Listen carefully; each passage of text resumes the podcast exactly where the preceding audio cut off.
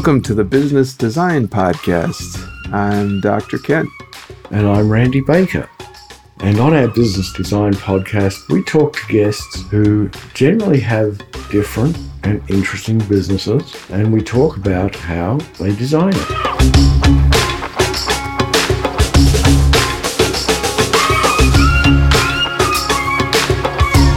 So today we talked to Rich Rudzinski, and wow, just no words. I'm so excited about what he's done.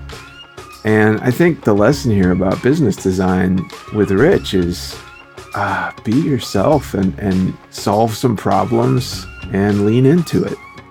Yeah, I think if you if you walk down the street and saw Rich, you would probably walk on by and not think too much. And I know that's my own prejudice showing there. If I saw Rich walking down the street, I'd probably turn, look, and then actually follow him and be like, "Dude, tell me your story." yeah, that's, that's um, my that's my side. But it's a wonderful example of the importance of both personal branding and business branding, and how when you lean into who you really are and you deliver a great product, great things can happen. Yeah, and it's standing out, creating some control over what you're presenting. Uh, it's, it's, a fun conversation, and it'll be even more fun when you uh, click through to his company's website and play with the little buttons at the bottom for the rest of the day.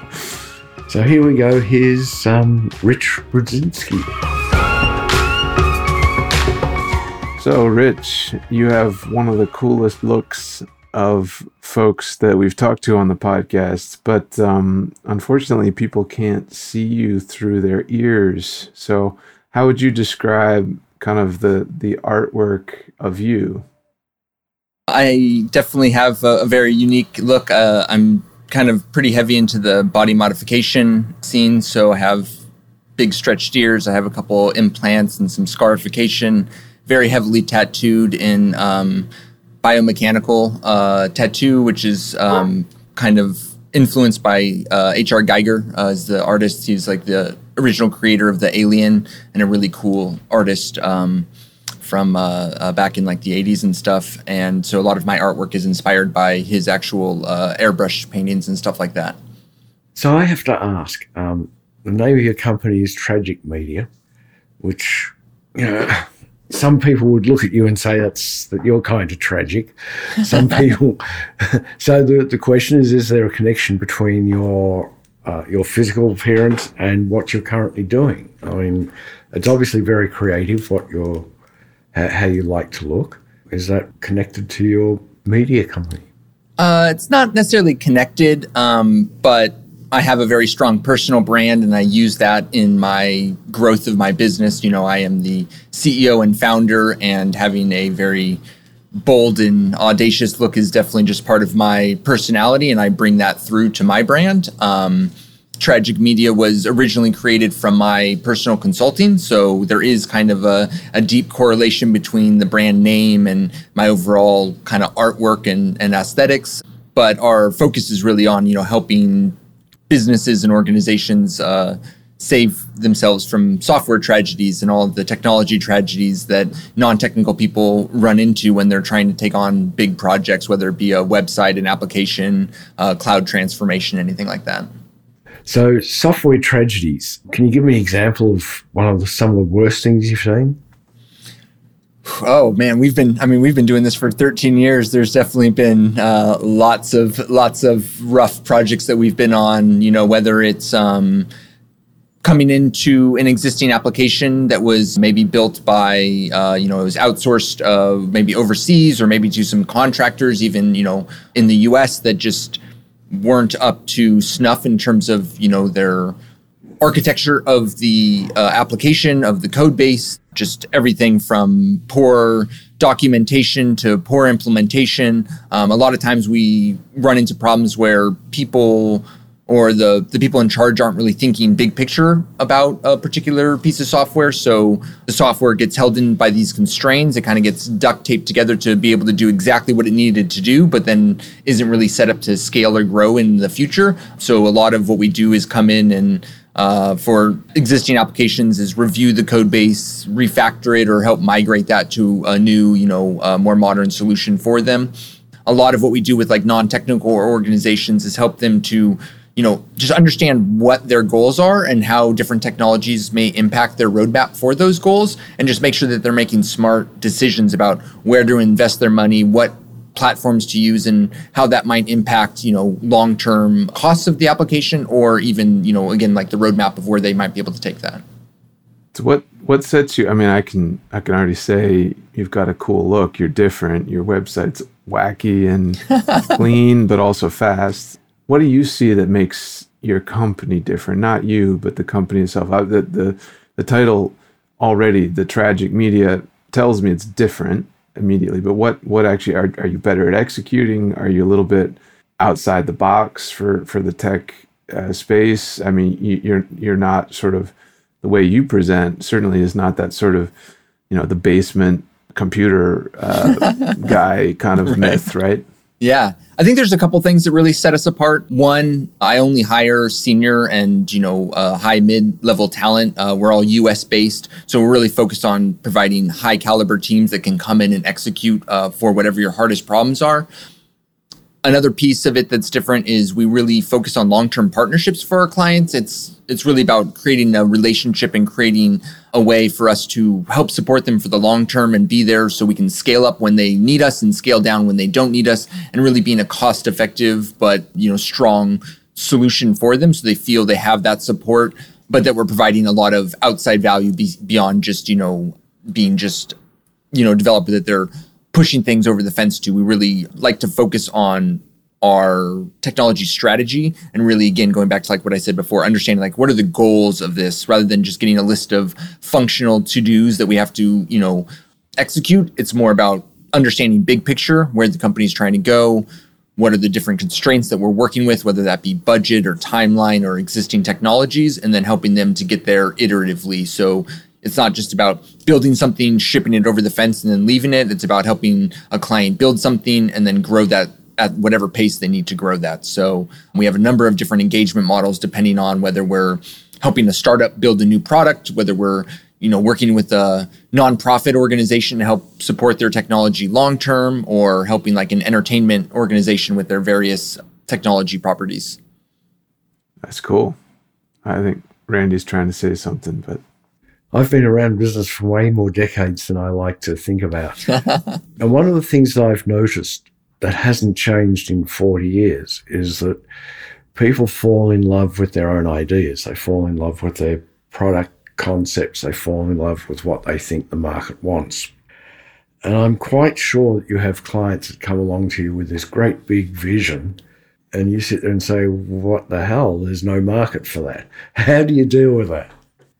a lot of what we do is just in education, having the conversation, sometimes those hard conversations with our clients.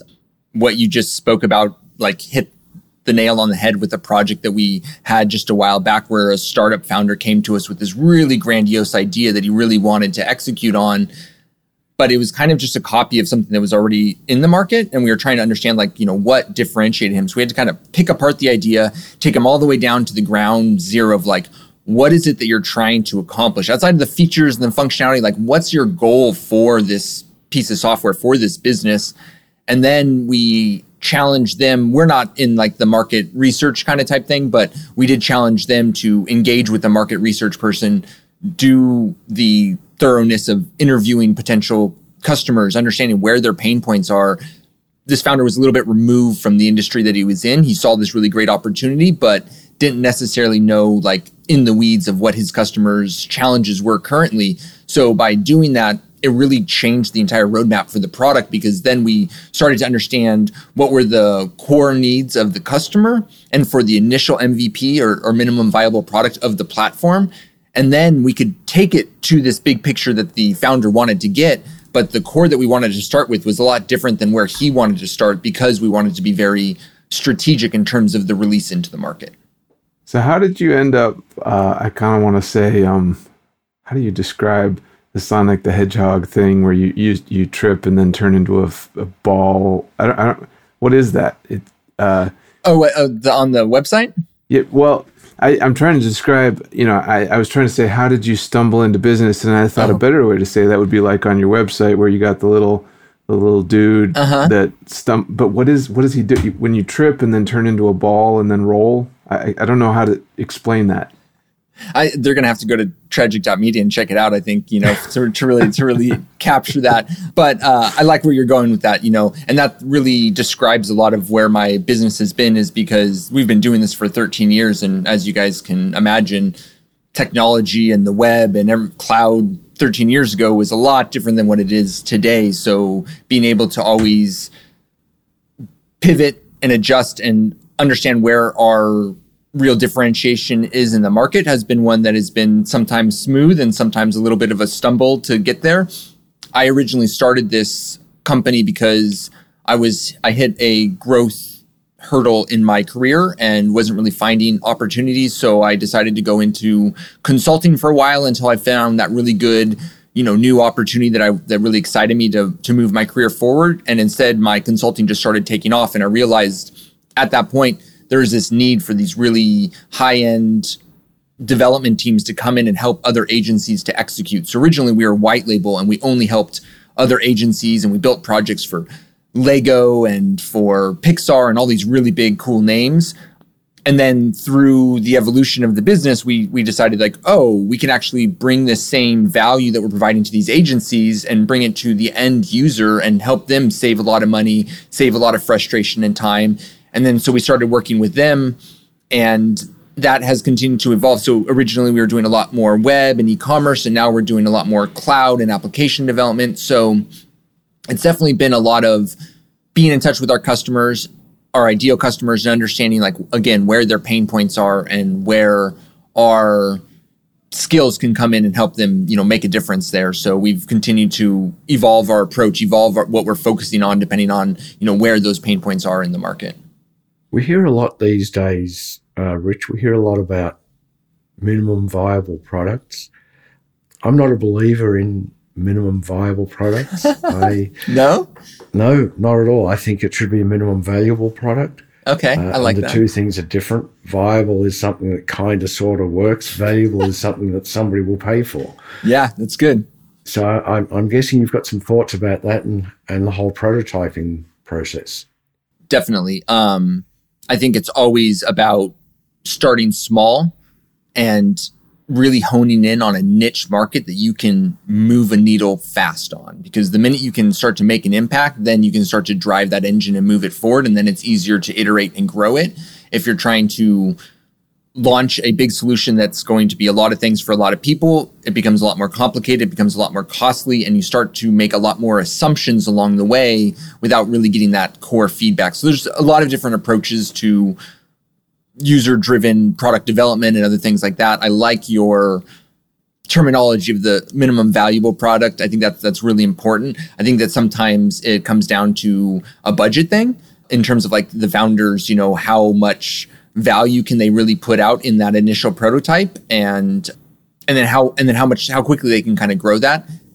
My thoughts you know in terms of product development nowadays versus maybe a couple years ago is that the world is changing so fast technology is changing so fast. There's a lot of off the shelf solutions, no code solutions, low code solutions that you can use to get your idea out there and to make sure that it resonates with people, that people are willing to pay for that. And then it's a lot easier to then get investors mm-hmm. to really build something more robust and unique or, or build something that can scale you to a much bigger level. But again, it's all about finding that market fit. 90% of new ventures fail.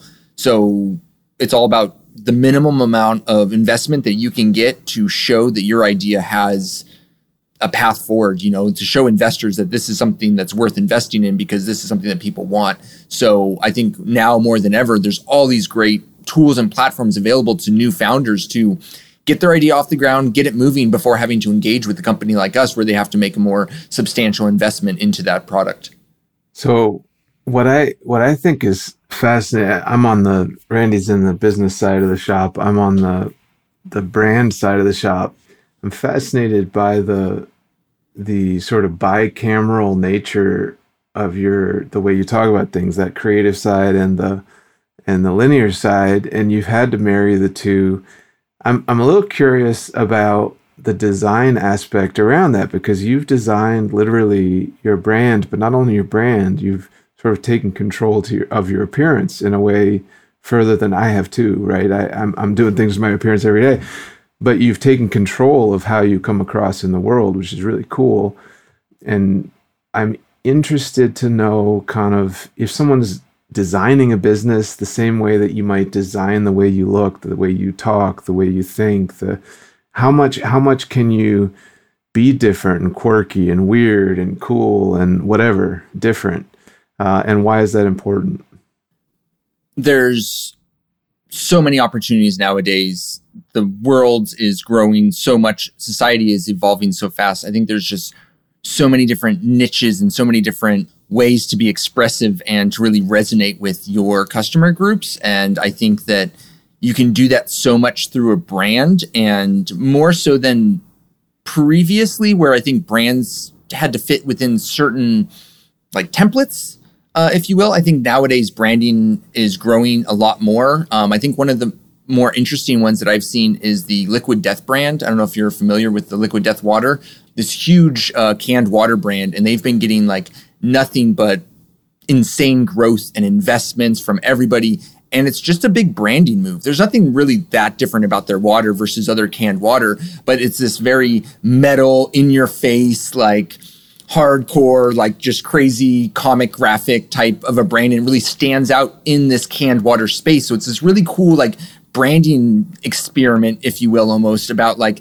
how that can actually help you grow and differentiate so much more than just the product itself. And I think there is this like natural marriage of that. Like your product has to be strong to back it, but like without a strong brand, your marketing has like nothing. You know, uh, it's really it, it's really challenging for them. Whereas if you can create something really unique that sets yourself apart from others in your space, it'll catch people's eye. Whether it catches it for a good reason or a bad reason it's going to catch people's eye. It's going to help them help you stand out in what's probably a very crowded marketplace because there's so many products there's so many brands nowadays. How do you differentiate? One of the best ways through your brand and your messaging. And then as long as you back that with a good product you're going to do great but if you have a really good product but not a great brand you're going to really struggle love that so this is this might seem a little weird to to listeners uh, but i have to ask you about the the guy in the fruit loops again you got to go to their website,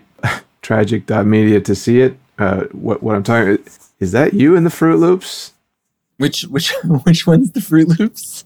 So you got to look at your own site. yeah, so this guy, where, where are we looking? it's under why we exist. Overseas engineering agencies lack quality, oh. and there's a dude like emerging from a vat of. Yes, no, I love that. That's uh, that's just a really fun stock image that we found. Love it. it so, but with the, the dinosaur is me though. nice, nice. So, but what I find fascinating here too is that you're in.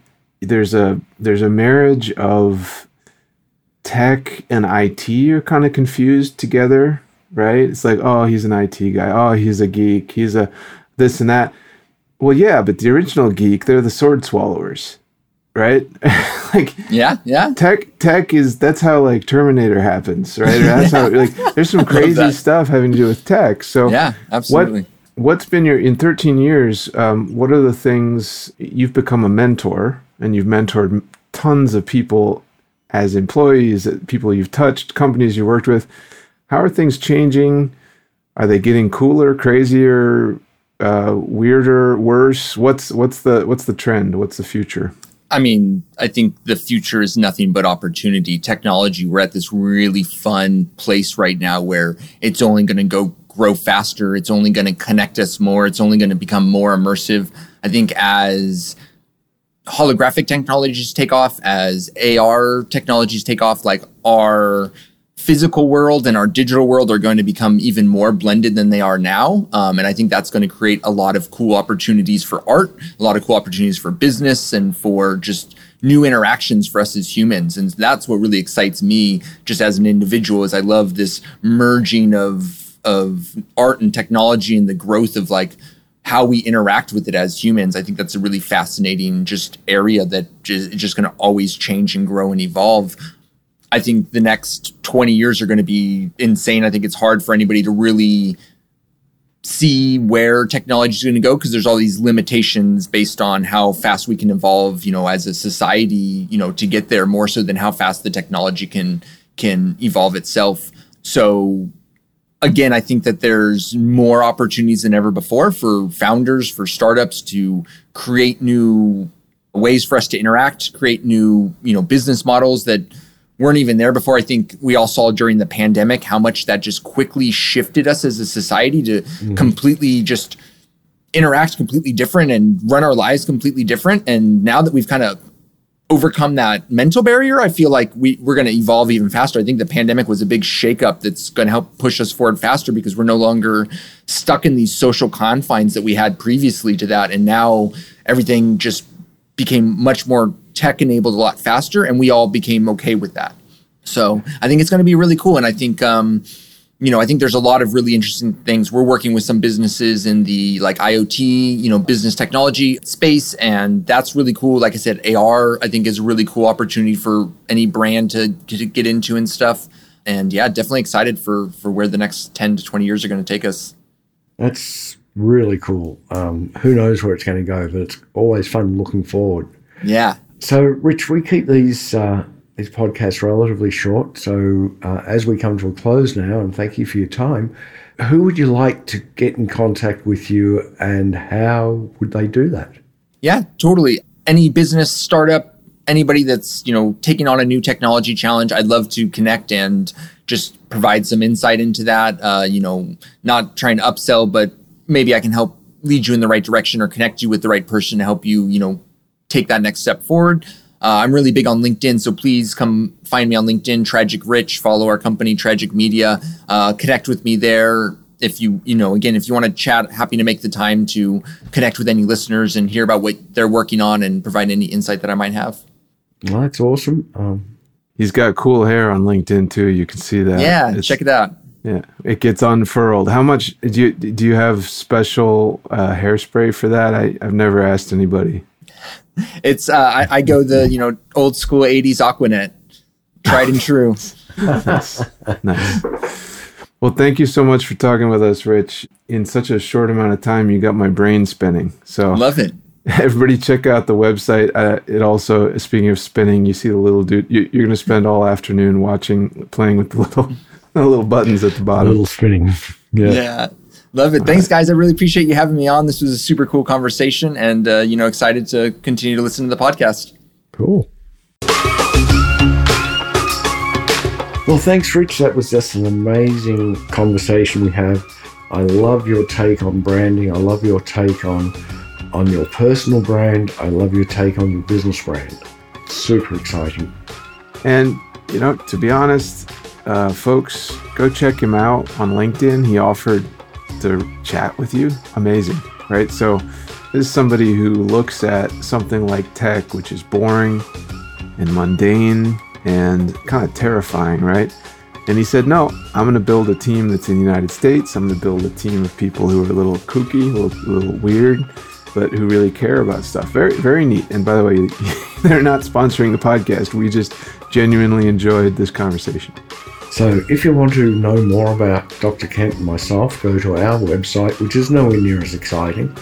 It's, um, what is our website? thoughtpartnergroup.com. So, go to our website first before you check out Rich's website. Our site is thoughtpartnergroup.com, and there's a little assessment at the top that'll take you about a minute. And we'll spend a minute looking at it and getting back to you. And also, please subscribe to the podcast if you found this one interesting. I'm sure you'll find others interesting. Subscribe so you don't miss out. Have a great day. Don't mess it up. And we'll see you the next time.